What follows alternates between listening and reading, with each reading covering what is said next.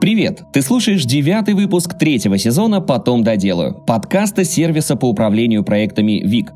У микрофона я, Илья Вахмистров и SEO ВИК Иван Мараховка. Ваня, привет! Приветствую! Здесь мы рассказываем о том, как укладываться в дедлайны, работать в команде и быть лучше. А сегодня у нас в гостях Георгий Макаров, основатель BrandLink. Георгий, здравствуйте! Привет всем! Э, Георгий, ну, э, в начале нашей беседы, конечно, хочется, чтобы даже непросвещенный слушатель понимал, о чем дальше у нас будет идти речь. Вот пару слов о проекте BrandLink. Это очень сложный, самый сложный вопрос будет сегодняшний день, видимо. Потому что объяснить обычному да, человеку на пальцах, что мы делаем, и инвесторам оказывается очень непросто. Но попробую быстренько. BrandLink — это платформа, которая обеспечивает взаимодействие производителей разных товаров с покупателями напрямую. Мы на разных мобильных приложениях и сайтах создаем такой экранчик, где можно посмотреть картинки с товарами, а, выбрать условия определенные какие-то, пойти в любой магазин, купить этот товар, отсканировать чек и получить вознаграждение в виде там кэшбэка или каких-то еще всяких ну, штучек. И вот наш бренд-линк — это такая B2B2C модная аббревиатура. То есть мы работаем с бизнесом, которому позволяем что-то делать с покупателем.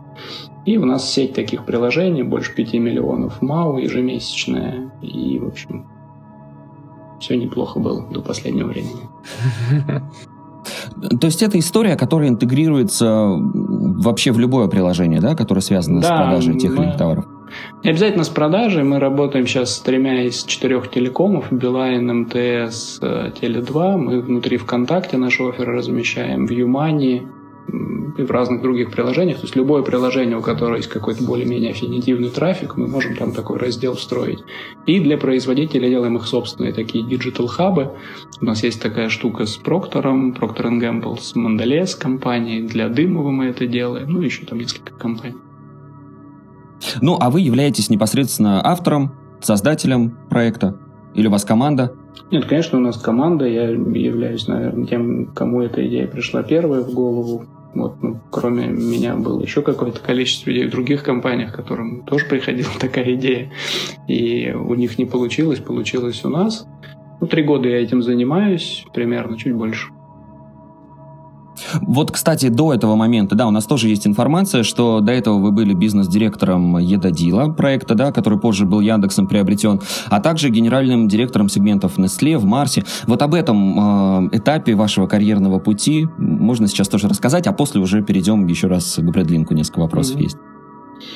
Ну, там все было достаточно просто. Если коротко, коротко рассказывать, там я начал бизнесом заниматься в году в 96-м. И там долгий был какой-то путь. Сначала там пара российских было компаний, потом западные компании пришли на рынок, захотелось посмотреть, как там люди бизнес делают. Я думал, что на самом деле пойду поучусь туда на пару лет и вернусь потом обратно в бизнес. Но там 15 лет больше, по-моему, даже учился. Там были, да, и Барила была, и Nestle был там порядка 10 лет, и Марс. В основном в отделе продаж, потом я там стал где-то уже руководить какими-то бизнесами небольшими, там коммерческим директором был с маркетингом. Ну и да, и там последние две позиции были в Марсе, генеральный директор э, сначала фуда, потом шоколада.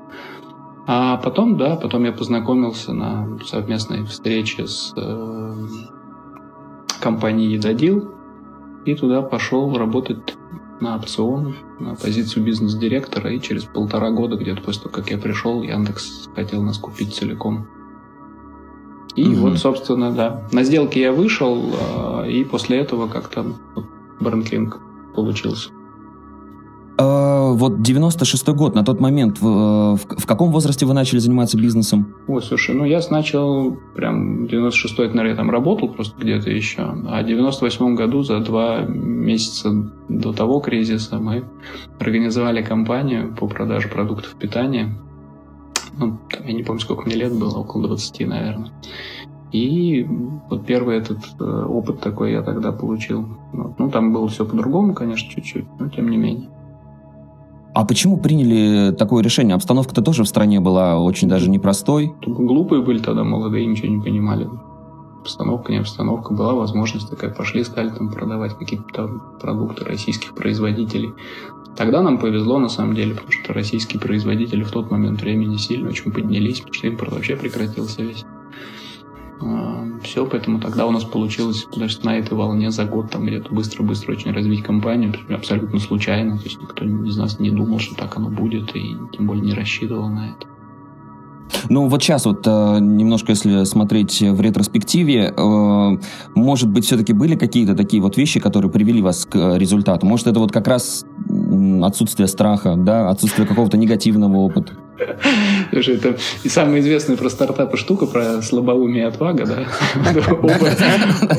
Оба, оба и привели, в общем-то. Ну, стартапы сложно создавать, когда ты уже понимаешь, чем это все что и как там происходит, вот здесь сложнее, да, как с пониманием. А так, да, слабоумие, отвага, сколько сейчас таких молодых ребят, которые что-то бегут, что-то делают.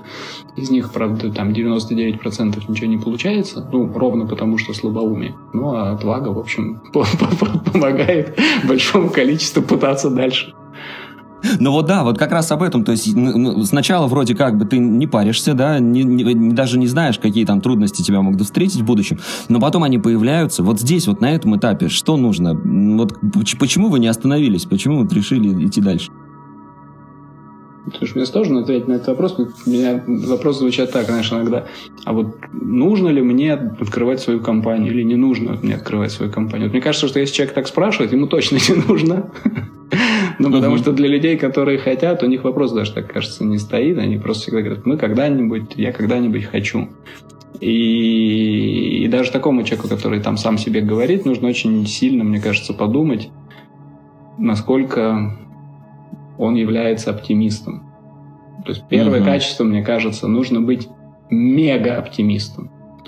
То есть, когда люди говорят, что вот он оптимист, и у него все так, он на позитиве, я бы прям предложил потестировать, вот как быстро ты восстанавливаешься после там, когда прям совсем что-то плохо прилетело. Если ты за день восстанавливаешься, окей, можно попробовать. Если тебе нужно там неделю отходника, чтобы от каких-то там супер плохих новостей отойти, то, кажется, не надо пытаться. У вас, я так понимаю, первый вариант. Да.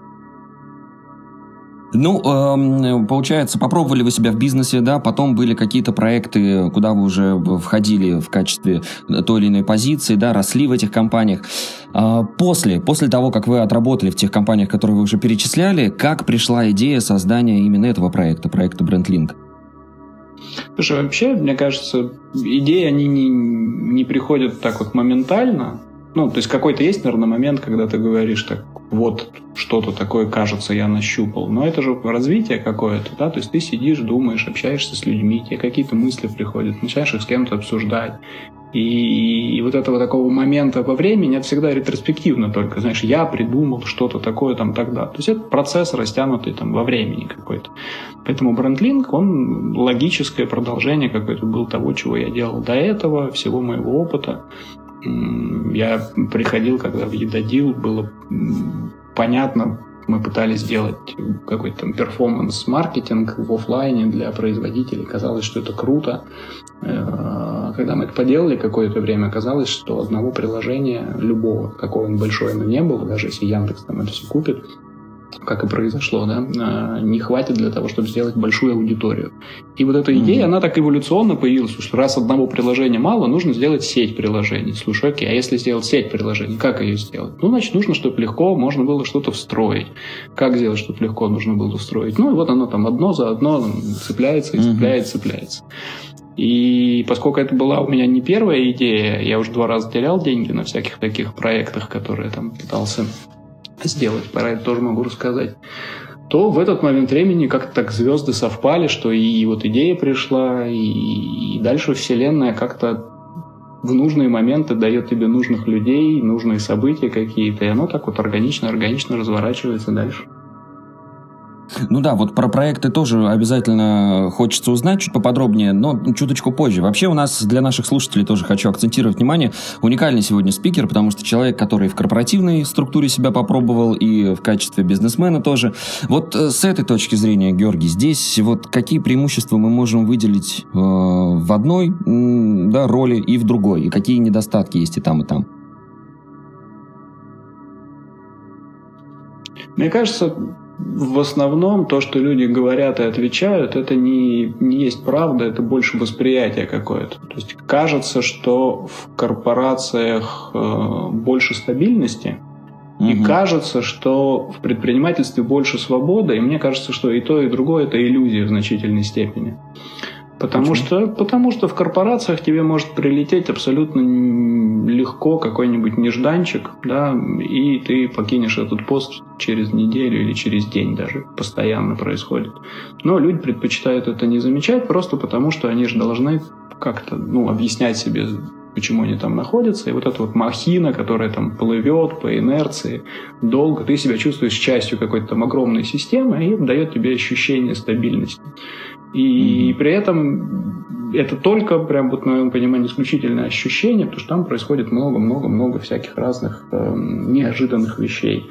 Э, и резких, и в том числе корпорации постепенно отказываются от каких-то функций там целиком, от каких-то отделов. Происходит сокращение, это нормальная жизнь, нормальная бизнес-практика, но иллюзия стабильности вот это многих людей там удерживает. То же самое в предпринимательстве. Там нет никакой абсолютной свободы от слова совсем. Mm-hmm. Потому что ресурсы ограничены все время. И ты должен уметь ограниченными ресурсами делать какие-то вещи, которые ведут тебя вперед. И у тебя есть также по-английски это называется стейкхолдеры. Сразу не соображу, как на русский перевести. Извините, если будут такие англицизмы проскакивать. А, то есть это люди, которые помогают тебе что-то делать. Это могут быть акционеры, это могут быть там ключевые сотрудники твои, новые инвесторы. И ты не делаешь ничего в одиночку, ты все время договариваешься с кучей совершенно там разных людей, с клиентами в конце концов. Вот. Поэтому вот это вот такое ощущение, что вот я туда пойду и там буду делать что захочу, это, конечно, ерунда полная. Угу. Кажется, из того, что я вот размышлял там, в последнее время, все-таки, наверное, больше самореализации в своем бизнесе не абсолютной самореализации, но ее когда там побольше. Наверное, поэтому многие люди, которым именно самореализация важна, они все-таки идут в свой бизнес. Угу. Да, ну понятно, что э, я так понимаю, что мы должны выделить вот этот момент, что если ты хочешь много зарабатывать, неважно, грубо говоря, да, идешь ты в корпоративную культуру или в бизнес, и там, и там будет непросто, да, на это нужно настраиваться. Ну да, и с точки зрения, э, знаешь, как это вот это личная преференция, мне кажется. Вот э, кому-то больше нравится такая упорядоченность некая, больше процессы какие-то чуть более настроенные, вот это вот ощущение стабильности. Каждый для себя решает, то есть нет такого нам, что это хорошо, это плохо. Вот угу. я лично, например, для себя очень просто всегда делал. Я вот заканчиваю рабочий день, и я пытаюсь понять, у меня усталость плохая или у меня усталость хорошая. Усталость это плохая. Что значит? Усталость плохая, это когда я понимаю, что я устал и непонятно зачем. А усталость хорошая, это когда я могу прям адски устать, но при этом у меня хорошее настроение, потому что я понимаю, что вот я что-то интересное, классное, полезное сделал такое. И в корпорации или, или сейчас вот в своем бизнесе, или вот когда я там партнером был до этого. Как только у меня таких дней становится несколько подряд, я начинаю чесать голову и думать, что mm-hmm. что-то не то происходит. И в корпорации можно встать и уйти. А в своем бизнесе можно взять и попробовать повернуть этот бизнес какие-то, в какое-то другое направление, самому в нем чем-то начать другим заниматься. И вот это, мне кажется, очень важно, потому что когда люди работают из интереса, из того, чего их действительно драйвит, заводят, они и там, и там будут успешны. Да, согласен полностью, но смотри, вот по стабильности действительно, да, вроде как бы и э, бизнес может схлопнуться в любой момент, и в, в корпорации может пройти там, да, ряд сокращений, и все, и тебя, грубо говоря, с твоей позиции уберут.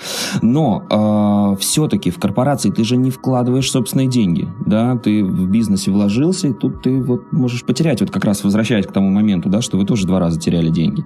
Вот может, может быть, это является еще какой-то такой дополнительной галочкой для тех, кто выбирает выбирает все-таки выбор в пользу корпораций? Слушай, ну не знаю, мне кажется, основной это наш ресурс это время. Ты превращаешь свой основной ресурс во что-то еще. Я не знаю. Иногда в деньги mm-hmm. превращаешь этот ресурс, иногда в, во что-то другое. Поэтому мне кажется, что как любой другой ресурс, он, конечно, требует какого-то к себе аккуратного, внимательного отношения, но вот сказать так, знаешь, что я вложил собственные деньги в этот бизнес, поэтому это чем-то отличается от того, что я пахал 30 лет на корпорацию. Ну, и там, и, и там, и там 30 лет ты пропахал. Мне кажется, что нет, я бы вот... Это, тем более, что, ну, очень много бизнесов, они начинаются на свои деньги, но дальше есть инвесторы, которые, в общем-то, профессионально занимаются тем, что берут либо свои, либо чужие деньги и платят эти деньги тебе за твое время. Угу. А если все-таки вот переходить э, к вашим историям, вот э, как так получилось, на чем теряли деньги? И... Это да, очень просто. Я, я очень не люблю давать советы, потому что мне кажется, это очень неправильная штука, но здесь, кажется, один из редких случаев, когда можно все-таки прям более-менее категорично о чем-то сказать. Если uh-huh. нас слушают люди, которые об этом думают, никогда не давайте никому денег на развитие своей собственной идеи. То есть история про то, что вот у меня есть блестящая идея, я сейчас кому-нибудь там денег найму директора, и он мою идею реализует, вот я два раза пробовал, оно не работает, я общался со многими людьми, мне сказали, ну, жалко, что тебе понадобилось не один, а два раза, чтобы убедиться в этом. Ну, в общем, не, не работает вот такая штука. То есть у меня были идеи, которые мне на тот момент времени казались замечательными, фантастическими, и я работал в этот момент времени в компаниях с хорошими там зарплатами и думал, ну, нет, я же вот как-то хочу на двух стульях посидеть и не рисковать, и самому сейчас все бросить и пойти. Нет, давай найму человека. Нет, так не работает. То есть, если уже идея появилась, то вот а на каком этапе тогда можно это превратить не в собственную занятость, грубо говоря, да, а вот в такой бизнес, который функционирует самостоятельно? Ну, мне кажется, что самое такое правильное время, это когда либо человек уже что-то поработал где-то несколько лет хотя бы, опыт какой-то получил, и у него нет еще обязательств совсем никаких, ну, то есть, условно, там нет детей, нет ипотеки, наверное, это где-то возраст там чуть меньше 30 лет. Вот здесь, если опыт есть, есть какая-то хорошая идея, можно взять и попробовать. А, и кажется, что в момент времени можно попробовать только на чужие деньги, потому что своих у тебя нет. Да? Ну, mm-hmm. то есть есть инфраструктуры, которые позволяют сейчас там ангельские какие-то там деньги, еще что-то получить. А второй, наверное, этап это когда уже чуть постарше, когда уже своя собственная есть какая-то там запас прочности, и можно попробовать сказать, окей, ладно, хорошо, вот я сейчас э, постараюсь эту идею реализовать, даже если не получится, я вернусь обратно, о, а если получится, замечательно, хорошо. Вот, вот без этой подушки безопасности, кажется, людям в возрасте там лет 40, я бы тоже не советовал пытаться, потому что непонятно, чем это закончится на самом деле. Угу. Как-то так. Ну вот да, у нас был как раз вопрос, э, с чего начать карьеру, но мне кажется, вот вы на него, собственно, сейчас и ответили. Но э, время сейчас опять начинается нестабильное, непростое, примерно, наверное, похоже на то, когда вы начинали. Вот сейчас э, стоит ли вообще соваться в бизнес или все-таки выбрать что-то постабильнее? Еще раз, я могу только сказать, если вот, например, человек сидит такой, задает себе такой вопрос, вот стоит ли мне соваться в бизнес? Угу. Не стоит не, надо. Вот. Если ты сидишь и задаешь себе вопрос, когда мне лучше соваться в бизнес, то, как правило, люди, которые потом действительно начнут соваться туда, они будут просто чего-то нюхать вокруг. Ну, то есть они будут с кем-то общаться, у кого-то что-то узнавать. И когда mm-hmm. они после там восьмого, двадцать пятого раза в голове сложатся у них несколько факторов, они скажут, о, слушай, здорово, вот какая прикольная, интересная возможность. А дальше, если они действительно это хотят делать, они будут пытаться найти на это какие-то ресурсы. Еще раз там, людей, которые могут помочь, там, инвесторов каких-то и так далее, и так далее. И я подчеркиваю, для этих людей вот не стоит, кажется, вопроса такого, что хочу я или не хочу. Они просто начинают копать. Копают, копают, копают, копают, копают, и кто-то, какой-то определенный процент потом хорошо докапывается до всего. Угу. А у вас вот этот пере, переход как произошел? Я имею в виду переход э, к брендлинку. То есть вы э, подготовили, да, с командой какой-то плацдарм или... Не, не, не, это вообще, я вот прям могу рассказать даже прям абсолютно, это было органически, опять же таки. Я вышел из, э, вот, из Едодила, и на самом деле я просто выдохнул и стал смотреть на рынок. Меня какие-то люди стали звать на собеседования какие-то, там, говорят, Георгий, приходи к нам, вот там поработать, mm-hmm. такие позиции. Я продолжал общаться с какими-то людьми, и когда они меня спрашивали, ну, а вот как же так, что, что там у тебя произошло? Я говорю, ну вот так и так и так, вот так развивался этот бизнес в Фидодиле, вот какие у нас были ограничения, вот как я mm-hmm. думал, что можно было бы это сделать. И в процессе таких разговоров у меня просто начинало как-то образовываться понимание, что можно было бы сделать дальше. какой-то момент времени человек, с которым я общался, сказал, слушай, я вот тут э, парня классного встретил, э, он как CTO, но сейчас вот в таком находится в, в спокойном поиске работы. Хочешь познакомлю? И это не происходит вот просто ты сидишь на диване, кто-то тебе звонит. Ты просто ходишь, общаешься с людьми, и иногда тебе такой контакт прилетает. Мы с ним mm-hmm. встретились, я говорю, слушай, вот у нас, вот, знаешь, вот такая может быть вот идея. Ты как? классно, интересно, кажется, что можно такое сделать. Я говорю, команда есть какая? Он говорит, о, слушай, как раз вот тут два человечка, один оттуда, один оттуда. И все, там я им просто на, на свои деньги, там, на, на свои собственные стал какие-то суммы там, денег платить, и они стали делать прототип какой-то. И в какой-то момент времени, на совершенно другой встрече, меня люди звали на собеседование, и меня спросили, а что ты делаешь вообще сейчас, после вот этого всего? Я говорю, да так, тут у меня вот э, хобби, маленький стартапчик на свои деньги. Такие, расскажи mm-hmm. поподробнее. Я им рассказал поподробнее, они сказали, о, круто, мы хотим в тебя вложить денег. И тут я уже как-то понял, что Вселенная, видимо, меня куда-то подталкивает надо делать это все по-серьезному. Я перестал ходить на собеседование, взял у людей денег и стал заниматься вот этим вот. Вот, э, да, классный вопрос э, прозвучал до этого. А что ты, собственно, сейчас делаешь? Да, вот если поближе как раз к этому, да, к э, собственной занятости переходить, если сравнивать работу в корпорации и собственный бизнес, каким-то образом различается занятость вот самого человека, который начинает заниматься бизнесом? То есть вот есть же тоже реалии, что как бы ты, например, в корпорацию пришел, с 9 до 5 отработал, все, ушел, вечер твой. Но ты начинаешь заниматься бизнесом, и, грубо говоря, понятие как личное время, оно пропадает куда-то сразу. Я бы опять сейчас сконцентрировался на том, что люди, которые работают в корпорациях с 9 до 5, не слушают, наверное, надеюсь, ваш подкаст. Им, в принципе, не интересно, о чем мы здесь обсуждаем. Вот люди, угу. которые хотят чего-то стать там предпринимателями, они и в корпорациях инициативные. Они и в корпорациях там сидят до ночи и постоянно что-то придумывают. То есть в этом смысле мне кажется, что человек, которому нравится работать, он действительно хорошо и много и долго работает и там, и там. Это первый тезис такой. Вторая вещь, мне кажется, очень сильно зависит от уровня, до которого человек проработал в корпорациях, потому что просто в определенный момент времени в корпорациях, когда ты растешь, тебе нужно учиться отсекать кучу летящих в тебя сигналов. То есть, если ты там генеральный директор крупной корпорации, у тебя при желании календарь может быть заполнен в 4 слоя. Ну, то есть все все время mm-hmm. что-то, что-то там хотят от тебя.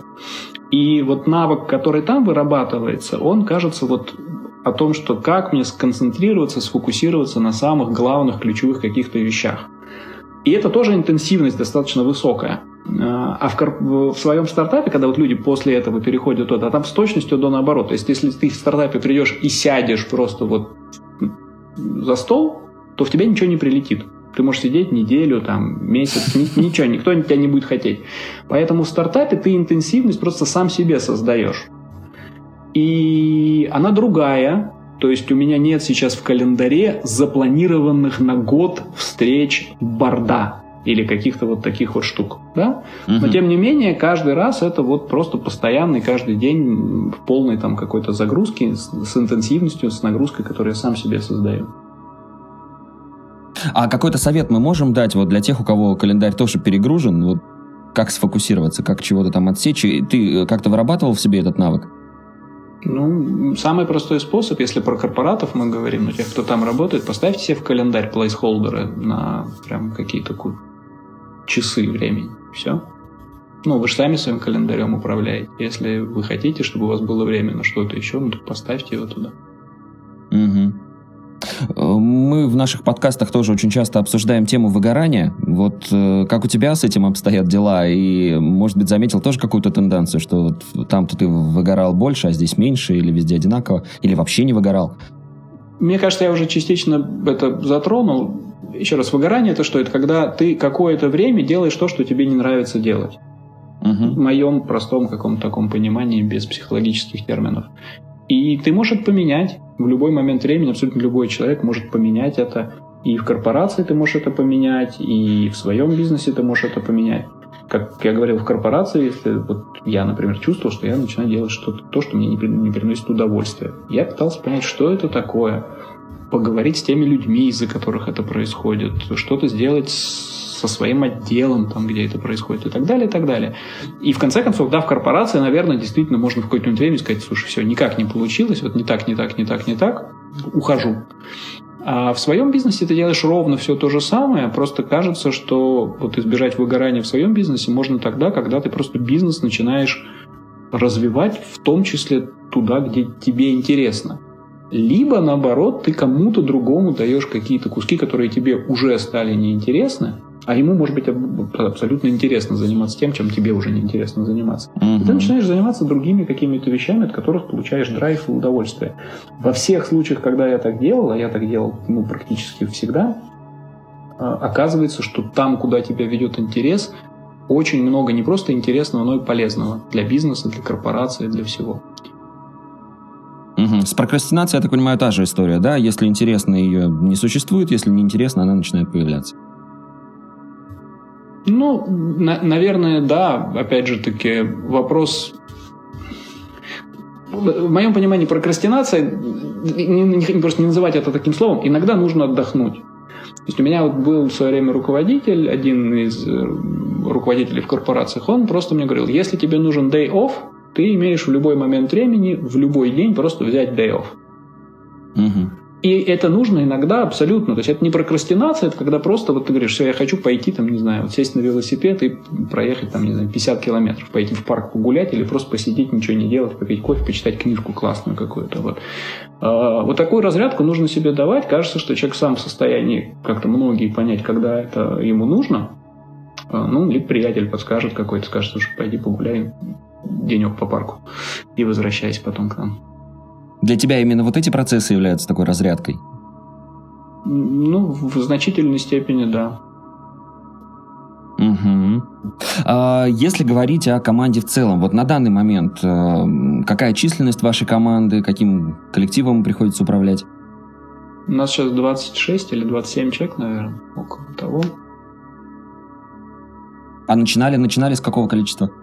Ну вот с двух.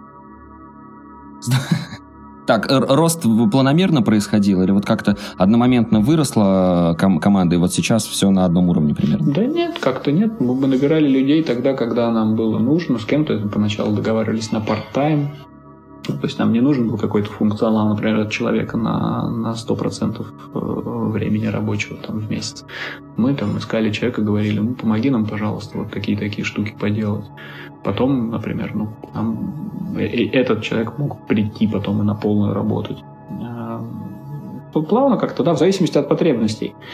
И кажется, вот если люди делают какие-то свои, сейчас пытаются делать свои собственные проекты, кажется, самый правильный способ это делать вот именно так. То есть не пилить там с точки зрения продукта какую-то звезду смерти, там не, не mm-hmm. собирать команду, знаешь, что мы сначала соберемся, потренируемся, потом побежим. Денег много потратить, времени много потратить, и может оказаться, что и люди не те, или, или ну, по разным причинам. Поэтому кажется, что лучше мелкими шажочками. Угу. Ну, я так понимаю, количество людей под управлением, да, сейчас э, в данном проекте и в корпорации это совершенно разная, разная численность, да, вот что касается тех проектов, в которых ты в корпоративных работал, там какое число было по твоим управлениям? Ну, там были там, какие-то тысячи, десятки тысяч, но на самом деле разница принципиальная у людей, которые начинают управлять людьми, происходит всего, мне кажется, два раза. Первый вопрос, mm-hmm. когда ты начинаешь управлять людьми. Ну, потому что многие из нас начинают работать просто когда нет никого в подчинении. Вот первый опыт управления людьми – это прям интересный опыт. А потом, когда ты начинаешь управлять теми, кто управляет другими людьми, да, это сложно. А, нет, наверное, третий mm-hmm. еще есть кусок, когда ты начинаешь управлять людьми, которые лучше тебя понимают в своей собственной функции. То есть, например, ты растешь, mm-hmm. растешь в продажах такой, да, а потом тебя делают генеральным директором. Ты приходишь, такой, у тебя сидит маркетинг, продажи, смысле, там, производство, логистика, финансы, и ты такой думаешь, черт возьми, и что, и что, как что же, в этот момент? Как, как же, как, как же мне ими это, знаешь, и когда люди слово управлять понимают, это, знаешь, я буду вот такие ниточки дергать, и они будут управляться, вот у этих людей в этот момент времени наступают очень большие проблемы, мне кажется. А как, как поступить тогда? Что делать? Ну, как управление идет на уровне, когда нужно управлять людьми, которые управляют людьми? Слушай, ну, во-первых, когда ты растешь вот внутри функции, потому что, как правило, ты же как ты становишься руководителем, да, в рамках своей функции, в которой работаешь, и потом в этой же функции, как правило, ты становишься руководителем руководителей, да, и там происходит это более плавно, потому что главное не пытаться за всех делать их работу, ну, как-то так, если очень по-простому там говорить. И, например, руководитель какой-то функции, он может в каких-то вещах разбираться лучше, чем даже его какие-то там а, подчиненные, но он должен в какой-то времени поставить себе, кажется, один простой вопрос. Я здесь зачем? И вот если он на этот вопрос отвечает как-то, например, что я здесь для того, чтобы люди развивались подо мной, то он будет пытаться делать так, чтобы не он решал за всех там их задачки, вот, а я сейчас очень упрощенно говорю, потому что значит прям отдельная uh-huh. тема, вы понимаете, там надолго-надолго. Uh-huh. А если он поставил задачку, я хочу, чтобы люди подо мной развивались, получали удовольствие, делали какие-то интересные проекты, он как-то вот начинает им помогать. И когда он им помогает, как-то так волшебным образом оказывается, что, может быть, это и называется управление. Я вспомнил, когда я, знаете, первый раз, извините, чуть-чуть в сторону будет, но тем не менее, я первый раз услышал про коучинг. Я был в продажах, и такой подумал, классная как вообще, ребята придумали способ, как продавать, задавая вопросы. И изо всех сил пытался придумать такие вопросы, чтобы люди отвечали мне правильно на эти вопросы. Вот некоторое время старался, потом понял, что это не работает, потом понял, как это на самом деле работает, очень сильно удивился. А, вот, поэтому, наверное, возвращаясь к ответу там на вопрос, как управлять людьми, когда вот, вот они знают больше тебя в какой-то функции, например. То же самое, помогать им развиваться, помогать им всем достигать каких-то общих целей. Эм, хотите пример приведу? Классный такой прям история. В Nestle я был. Конечно. В тот момент времени. И нам на какую-то корпоративную такую встречу, тренинг, э, пригласили часть людей, по-моему, из Московского симфонического оркестра. Не знаю. Порядка 25 mm-hmm. человек. И дирижер этого оркестра вышел и сказал, ребята, смотрите, сейчас я вам буду показывать, зачем я нужен. Говорит, вот мы сейчас играем мелодию, и когда мы ее сыграем, вам будет грустно. И он ее играет, и мне грустно. Потом он говорит, слушайте, теперь мы сыграем ту же самую мелодию, но вам будет весело. И он вот стоит, что-то делает такое непонятное для меня, руками, палочкой, и мне весело. А потом он говорит, ну еще там было несколько он говорит, а теперь они попробуют сыграть без меня. И он говорит, вот это люди, которые, в принципе, играли очень много, долго без, в этом составе. Э, вот они сейчас попробуют. Они свалились в какофонию секунде на 20 по-моему. Ну, то есть они просто, они развалились и перестали играть, потому что было понятно, что это невозможно, все, как бы музыки там нет. Я к нему подошел mm-hmm. потом, после того, как закончил, говорю, ты мне скажи втихаря, это же все фигня, это фейк. Ну, то есть ты все тут нам показал, продемонстрировал, но это же на самом деле это подстроено все. Ну, поговорили ага. с ним, не, нет. Вот. И вот мне кажется, что вот это один из вариантов такого лидерства, да, когда ты просто помогаешь людям синхронизировать свои собственные усилия. Не обязательно аналогии использовать оркестра, потому что, например, насколько я представляю музыку, джаз-банды играют по другим правилам, да, там они меняются тем, кто ведет за собой, тем, кто синхронизирует, да, то есть это не обязательно mm-hmm. всегда должна быть там иерархия какая-то, вот. Я просто говорю, что какие-то люди должны в какие-то моменты времени брать на себя роль вот этого вот синхронизирующего такого, объединяющего чего-то, и вот это и есть лидерство, мне кажется. Да, круто, круто, круто. Да, история. у меня Спасибо. еще вопрос, э, ну такой, может быть, уже больше точечный. А, у вас, э, ну, можно даже в сравнении с компаниями, в корпорации вы, будучи руководителем, управление шло через какие-то показатели, ну, то есть, грубо говоря, задача ставится не сверстать лендинг, да, а типа добиться таких-то продаж. И сейчас, имея там 26 человек, до какого уровня постановки задач э, ты лично спускаешься. То есть можешь ли ты поставить задачку нарисовать макет, или ты ставишь задачи уровня э, нам нужны вот здесь больше продажи, а вот здесь нам нужно там э, какое-то техническое решение придумать, или больше как генератор идей? Мне кажется, и так, и так происходит и там, и там такой получился точечный вопрос. Я сейчас так просто мысленно обрисовываю себе. Я бы только на эту тему мог бы, наверное, разговаривать часа полтора. Но то есть, если пробовать это все как-то упростить и ужать, значит, я, во-первых, не сторонник фразы абсолютно, что э, можно, делается только то, что можно измерить. Да? То есть совершенно без всяких измерений понятно, работает человек или нет. Да? Абсолютно видно. Ты можешь пообщаться ну, с человеком, да, несколько раз и понять. Работаю. Зачем мне смотреть на его KPI, если и так все мне понятно? Вот. KPI, наверное, какие-то нужны, они нужны для синхронизации действий. Самая большая проблема с KPI, которая происходит очень часто в корпорациях, это когда KPI противоречащие друг другу разных функций. Ну, то есть это вообще, в моем понимании, какое-то вот адовое совершенно изобретение. И вот этого надо стараться как можно там, больше избегать. Да? То есть если ты ставишь какие-то людям показатели, особенно если они привязаны к бонусам, они должны быть как минимум у всех одинаковые. Ну, вот, у всех функций. Да?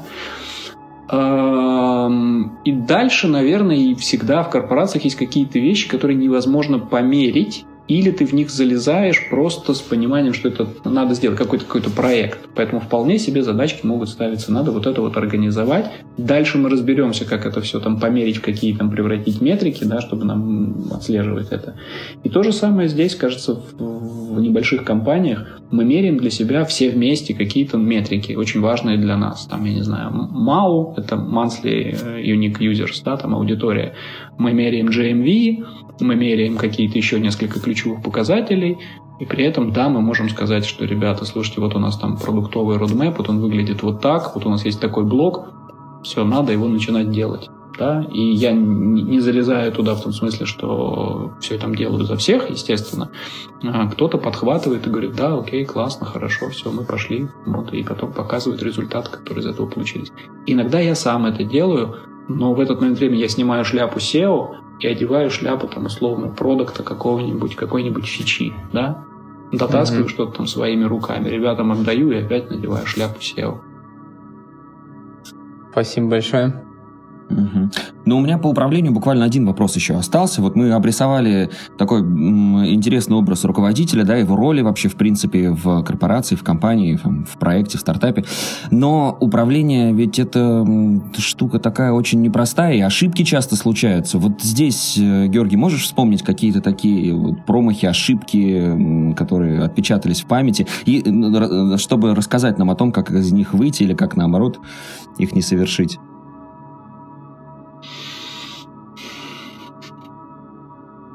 Ну, прям конкретных историй мне в голову как-то вот сходу не приходит. Ну, может быть, сейчас начну говорить, и как-то оно вспомнится. Где больше ошибок? Корпорации? Ну, да. Нет, и там, и там. И опять же, мне кажется, что вот это очень искусственное какое-то разделение, где, где больше ошибок. Еще раз, то есть те люди, которые драйвовые в корпорациях, они точно так же наступают на кучу там граблей, да? Э, и, mm-hmm. и не по одному разу. Вот. То есть ошибки, они связаны не с корпорацией или стартапом, а с человеком. Ну, то есть человек инициативный все время будет набивать шишки. Это круто. Он так учится, он так, ему нравится mm-hmm. это, помимо всего прочего, если шишки не совсем какие-то там травматичные. Просто, наверное, вот я попробую как объяснить. У большинства или очень многих таких людей, которых я встречал, драйвовых вот таких, у них результат становится такой самоцелью, что ли, да, то есть результат превыше всего, да, нам надо, надо дожать вот это вот, добиться. И, во-первых, начинает как бы получаться ситуация, что щепок становится больше, чем вот, э, чем, чем пользы. То есть mm-hmm. вот эта история про результат любой ценой, она, она не нужна. И единственное, что можно таким людям посоветовать, я сам через это прошел, это просто переформатировать, так, как, им задать вопрос, ну, а для тебя что такое результат? Вот что ты хочешь помнить через 10-15 лет, там, что ты сейчас делаешь? Цифры продаж, цифры плана, дизайны в фигме, я не знаю, что там, вот, или что-то другое. И вот попробуй с, людьми поговорить и как-то постараться вот сказать, вот, что для тебя такой результат. Потому что они все равно будут добиваться этого результата, просто надо как сказать, чтобы они сами осознали, какой именно результат они хотят там Э, для себя получить в первую очередь. Эм, и Тебя вот... что, кстати, мотивирует вот в процессе работы? Да, на, на что ты делаешь акцент, чтобы расти? На людей, как я сказал.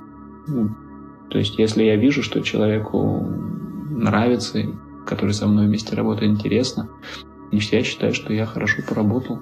Я вообще считаю, что любая компа- компания, команда, что такое, это группа людей, которые вместе интересные вещи делают, получают удовольствие от этого и друг от друга. И моя роль собрать такую команду людей да, и как можно больше совет. сделать так, чтобы им было вместе хорошо. Ну, потому что мы же помнить будем ровно это. Вот я за свою там какую-то там карьеру ровно эти моменты помню, когда мы что-то такое классное, интересное делали, достигали. Ну вот, и совсем не помню все эти там KPI и метрики. М-м. Чирик, давай к вопросу. Да, у меня тоже по основным вопросам все. У нас сейчас такой будет небольшой блиц-опрос. Можно... Вопросы будут не, не очень э, развернутыми, отвечать можно, конечно, и коротко, и развернуто, уже по желанию. Первый вопрос по поводу инструментария. Чем пользуешься в работе? Головой.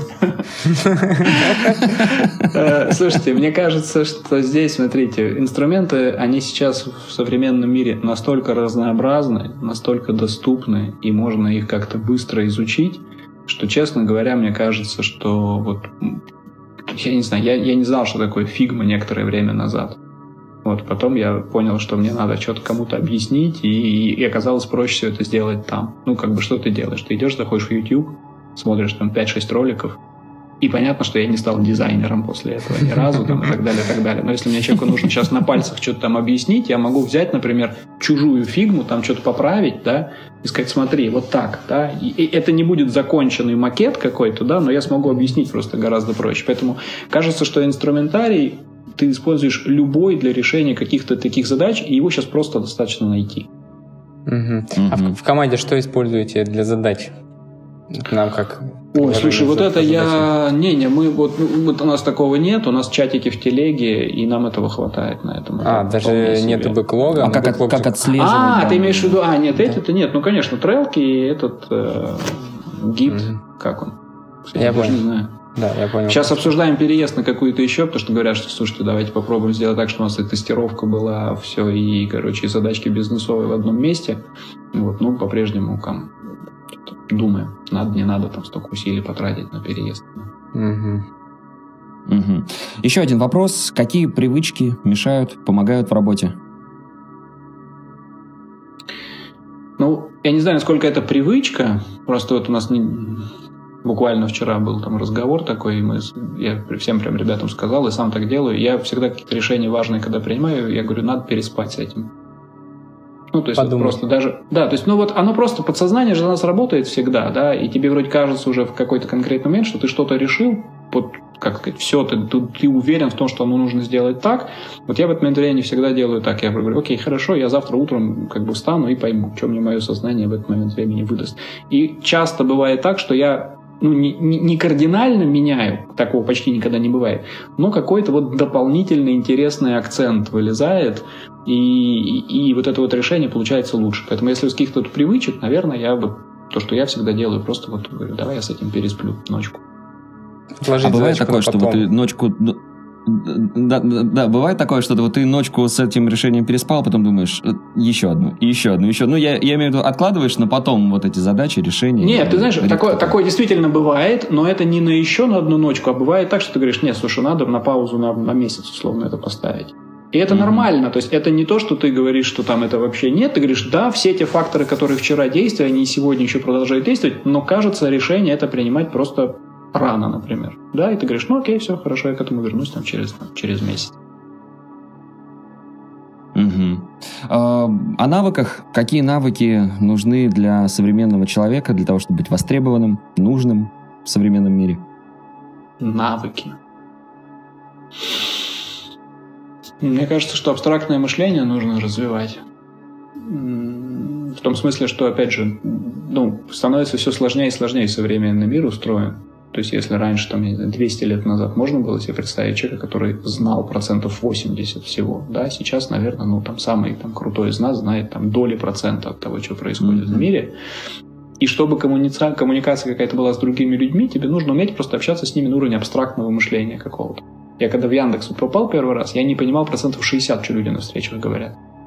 Mm-hmm. Ну, вообще, то есть я, я не понимал какие-то термины, какие-то слова, что-то такое. Но когда у тебя вот абстрактное мышление развито, ты начинаешь просто как это сказать, связи улавливать между какими-то непонятными тебе двумя вещами. Uh-huh. И вот это, мне кажется, очень важный навык. Его математика хорошо развивает, насколько я себе представляю. Ну, потому что uh-huh. тоже занимаешься какой-то фигней, вот, какие-то дроби, какое-то что-то еще, тебе в обычной жизни это не нужно, вот, но оказывается, что это очень тренирует потом твой навык общаться вот на любые вообще, в принципе, темы.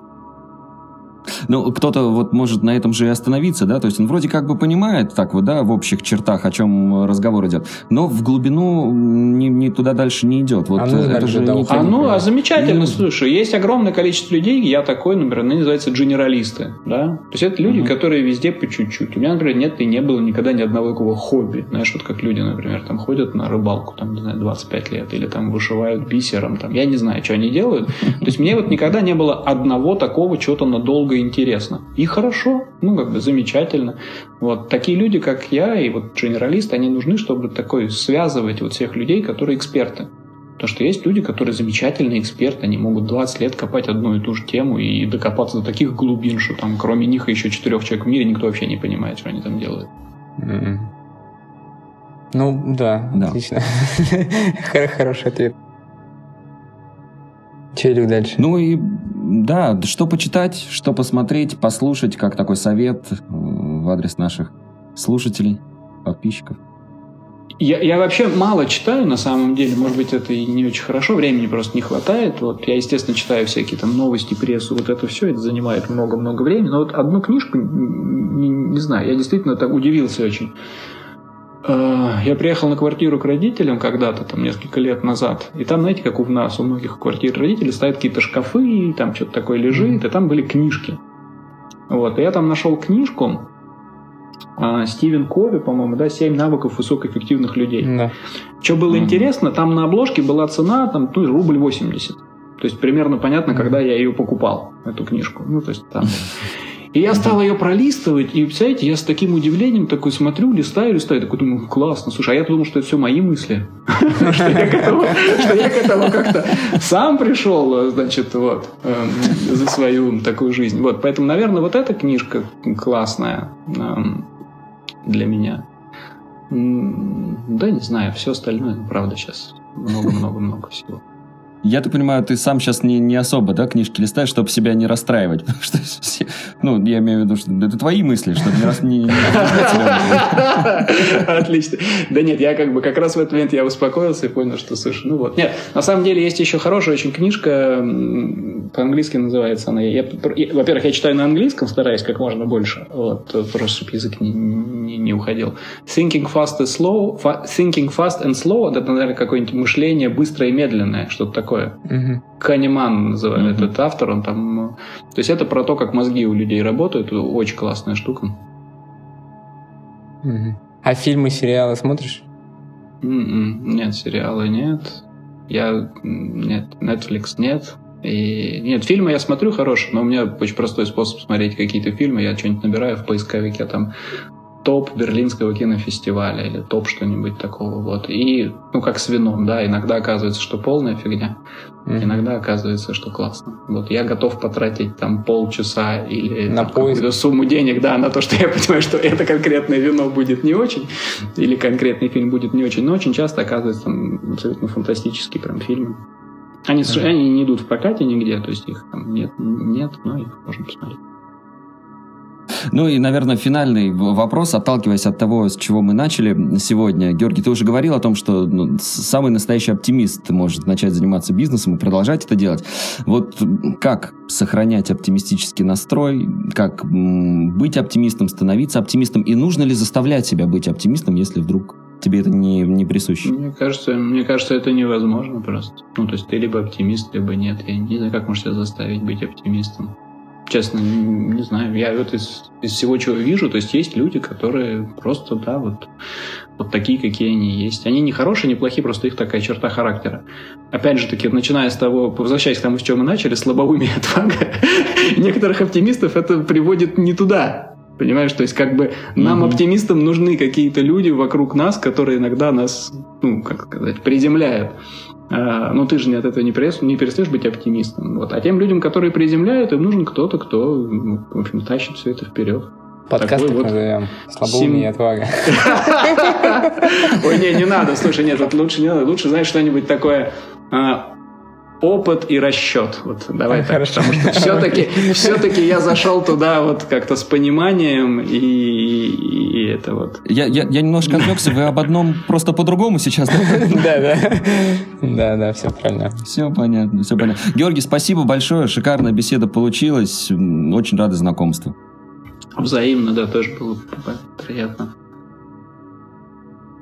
Спасибо, что дослушал выпуск до конца. Делись этим и другими выпусками со своими друзьями и коллегами. Подписывайся, чтобы не пропустить новые выпуски. И, конечно же, регистрируйся в нашем таск-менеджере ВИК. Ссылка в описании. На этом все. До встречи в следующем выпуске.